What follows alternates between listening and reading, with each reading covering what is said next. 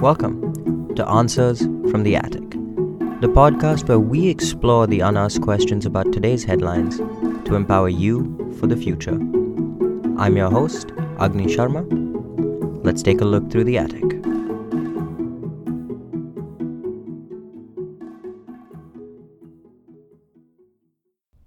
Crisis. It's a concept we've been familiar with throughout our time, one we've always been told to plan for financially. But now we find ourselves on the brink of a changing world with an entirely uncertain future. How do we go about financial planning? And do we reevaluate our investing strategies?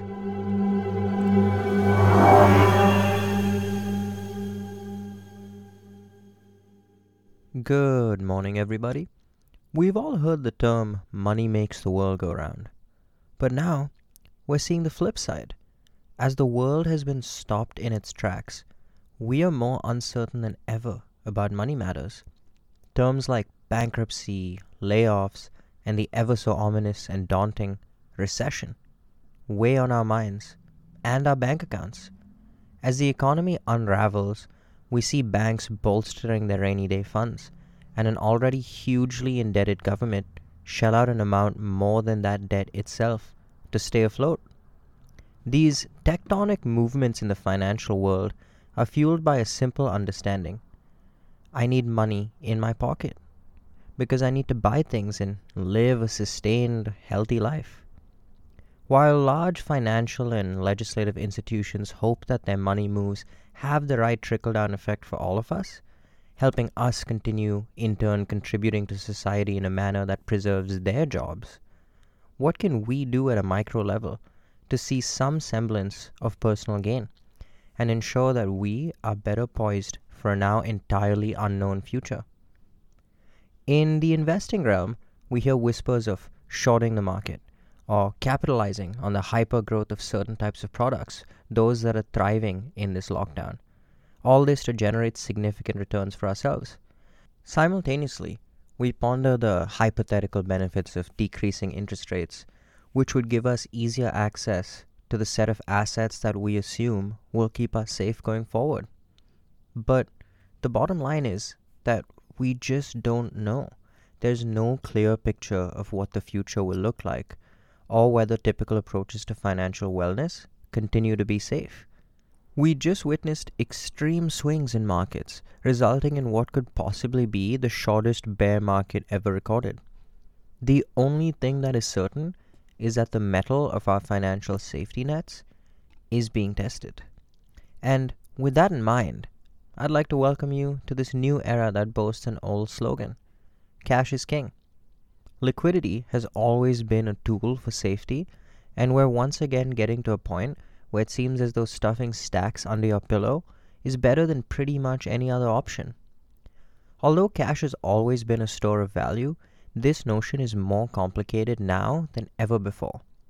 How we can leverage cash or liquefy assets depends on our age bracket our employment status, and how close to retirement we are, as well as our respective degrees of risk aversion. A contributor to Forbes recently called for calm heads, suggesting we stick with our existing investing process. But, given a global event unlike any we've experienced, is it okay to take last resort measures, such as pulling out of retirement funds and long term savings? Or if you're not investing as is, is it the time to change the way you think?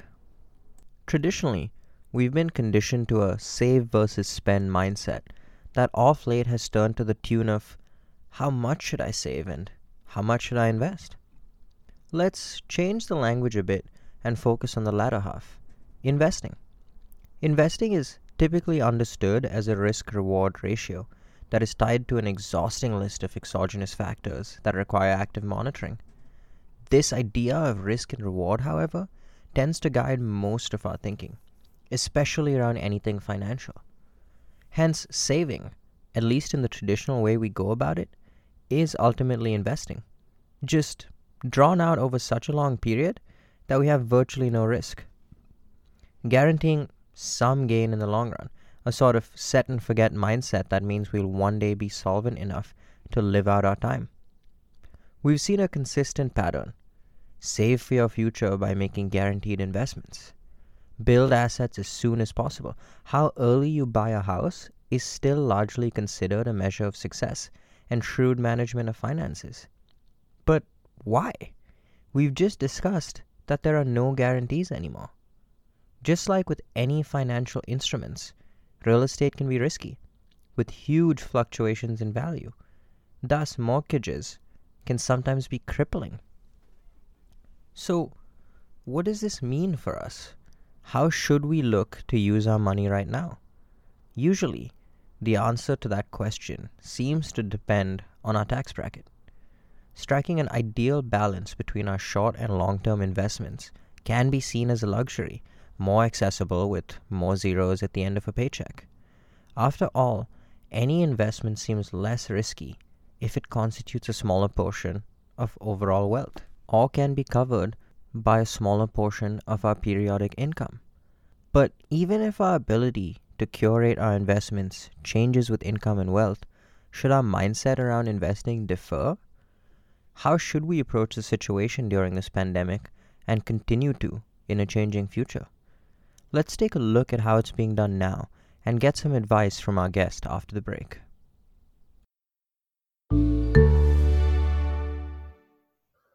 Welcome back, everybody. We're joined today by Gustavo Perez. Gustavo, could you take a second to introduce yourself?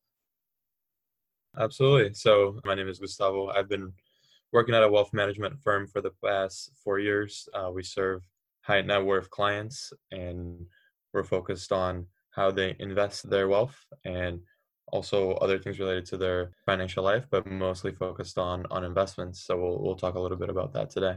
Gustavo, thanks for joining us. Now, from your experience in wealth management, could you tell us a little bit about how people have traditionally looked at investing and what the typical behaviors have been? Yeah, you know, so people think about investing in, in, in different ways. I think people normally think of investing as a, as a type of saving um, and keeping their money safe for the future. And the future can look differently for different types of people. You can be investing for the next 50 years, for the next 30, for the next 20 years, and that's going to shape your behavior and the kind of things that you invest in. And a lot of investing, in my experience, is a little bit goal based. For our clients, their goals are not as simple as putting their kids through college, but they might be transferring wealth to the next generation. And so when people think about investing, they think, what is my goal? What is my objective?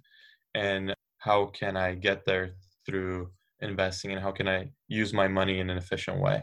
So that's just a, an overview of what we see. We always start from what's your goal? Where do you want to go? And uh, how can we help you get there? And there's many inputs that go into this. So, but that's the beginning of the framework. Thanks for that intro. Now, you mentioned you work with a lot of, so to speak, wealthier clients. Have you noticed any difference in the way people approach investing based on their level of income or their level of wealth? Yes and no. I, I think the, the reason yes is because you have more opportunities. When you have more capital, you can invest in certain things that have a minimum investment, for example. So certain private equity funds, you can only get in if you have a million dollars or more. So you have you have more access if you have more capital. But the flip side is that the same principles apply. The way you would invest if you have a hundred million dollar portfolio and the way you would invest a ten thousand dollar portfolio are actually pretty similar. You'd actually think about diversifying risk in similar ways. You would try to think of upside in similar ways.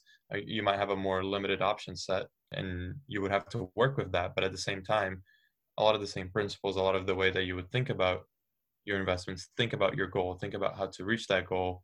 There would be tons of parallels there. So, wealth can be understood as how big of a safety net we have. But it's an interesting point you bring up that regardless of the size of our safety net, there is some commonality in our approach to investing, specifically around this idea of we invest with a goal in mind. In light of this pandemic, in light of this new investment climate that's impacting all of us, how do you see this approach to a goal changing? It's it's an interesting question. I think I think the approach to a goal won't change. I think we'll still invest with a certain goal in mind, and I think if you have these goals that you have in the future, they may be personal or financial that you're trying to achieve i think even with this pandemic you would still have the same goals. You would still want to achieve certain things. What will change is how much capital you have right now to achieve that goal. So you might have to make some changes onto your investing, into how aggressive you are, into what kind of instruments you're investing to, to make sure that you get to that goal in the time frame you want. So, so I think that's what's what this pandemic will change and what any crisis or any big devaluation in markets changes. All of a sudden, you have an unexpected drop in your assets. And you know, we live in a capitalist society, so a lot of personal goals, you'll still need money to achieve those personal goals. I think having that smaller pool of capital forces you to make certain decisions about how do you want to use that efficiently to make sure you achieve that goal in the future in, in whatever time frame you have set yourself.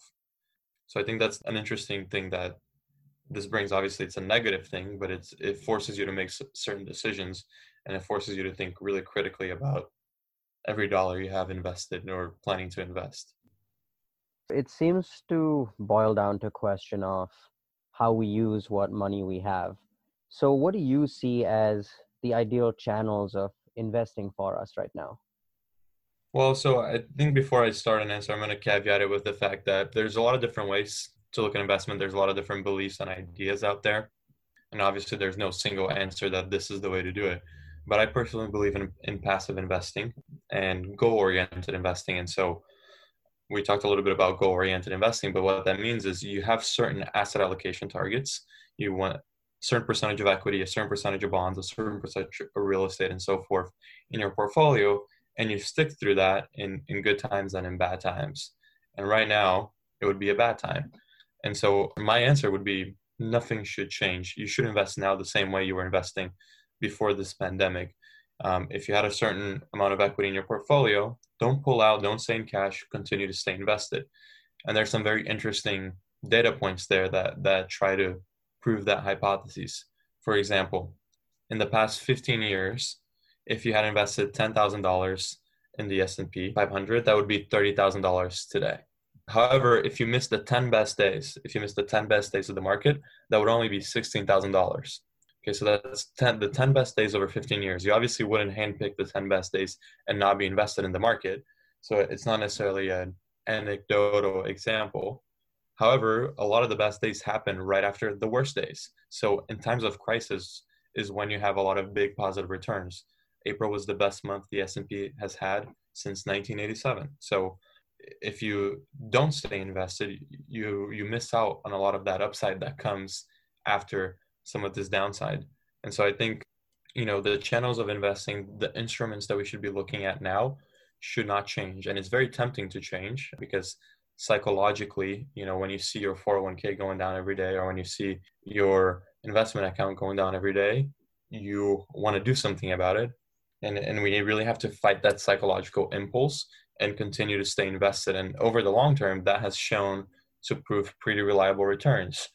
If you had asked someone you want to put $10,000 in the market and in 15 years you'd have 30,000 a lot of people will take that deal. And and that's a deal that you know we've it's not astronomical. It's it's not an absurd return. It's not something you see when you buy Facebook at one dollar or Amazon at one dollar. So it's it's not those disproportional gains, but it's a consistent, long-term, reliable gain and um, predictable in a way too. So that's how I believe, and that's how I try to think about investing, not only for the clients that we serve, but also for myself and for everyone that has a desire to, to put some money to work in the market. Now we've come to a point where uncertainty is at its highest. We have no clarity into an investment climate that's traditionally been known for being a bit shaky on its own. So, how do we go forward to ensure that we are being the most informed investors? How do we stay on top of a situation that we know nothing about? I think that's a great question, and I think it's it's really important for people to understand what does the market think. So, to be a very informed investor, let's say, for example, you think I don't want to invest in the markets right now because I think that this pandemic will take another year for things to get back to normal. Well, one of the things that's interesting about the market is the market prices in future risks. So the market might be thinking it's going to take another year for this pandemic to play out, or it might be thinking it's going to take another two years. So to be an informed investor, you, you have to, in a lot of ways, understand what is the market pricing in. Is the consensus that this pandemic will take another six months, or is the consensus that the pandemic will take another year? so that you understand what risks are you are you subjecting yourself to so for example if the market thinks the pandemic will last another year and the pandemic lasts two years, well, likely there will be some devaluation and you would lose some money uh, because the markets were wrong. They were overly optimistic. Obviously, that also works on the flip side. And so it, it's important to be an investor to really understand what, what kind of risks are you taking and what global macroeconomic events would make your portfolio have a positive versus negative return.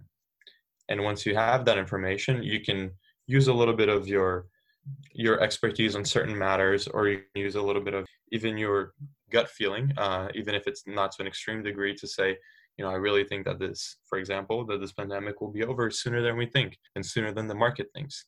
So let me be a little bit more aggressive and try to make a little bit of additional return uh, because of that. That's why investing is so interesting because there's no right answer. We're all pricing these risks in the future. Uh, we're all putting certain timelines on certain things, and even the people that are moving the market, they don't really know what will happen. And as an investor, you have the opportunity to look at that consensus and, and make certain decisions based on that. So the, that's what I would say is something you can do is, is to try to really understand what types of risks is the market pricing in and where do I stand on that and how can I use that information to to build a portfolio and to achieve my goal and to get to where I want to get in 10, 15, 20, 50 years, whatever that may be. So we understand that valuation in markets is often tied to speculation, speculation that in itself is around headlines and a lot of the events that happen around us every day. Should we realize that there's a distinction between the two? Is there even a distinction between the two? What's your perspective on that relationship? So it's interesting. I think I think the economy and and the markets are things that a lot of people think is one and the same, but they really aren't. There has been plenty of quarters where you had economic shrinkage, but you had positive return on the markets. And that goes back to that issue that we talked about earlier about what is priced in versus what is not priced in. If the market is thinking that the next quarter will have negative 15% economic growth, but we only had negative 10, markets can skyrocket. And you might look at headline news and say economy shrunk uh, you know there's huge unemployment numbers but if those numbers are better than the market expectation you can still have a lot of market growth even with negative returns.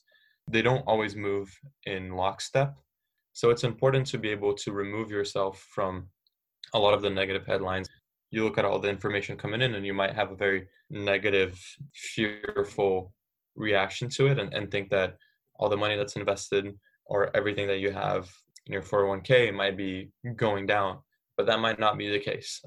And so it's, it's important to separate those things and not to act impulsively by pulling all your money out of the market or doing something like that because you can be doing yourself a disservice. You can actually be cutting your return by half over 15 years, as we talked about, going from having $30,000 at the end of that to having $16,000 because there was an impulsive reaction there.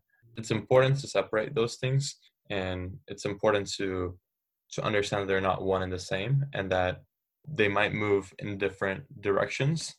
And so don't get too hung up on on the news. Don't get too hung up on numbers released by the government and so forth because they might not always have the immediate reaction that you expect gustavo thanks so much for your input and joining us today thank you for having me i, I really enjoyed the conversation to everyone who tuned in today, thanks so much for joining us, and we'll catch you next time. Answers from the Attic is a privately run podcast. The theme music created by Kevin MacLeod and purchased from the Incompetech website. Sound effects from zapsplash.com. Check the link in description website information.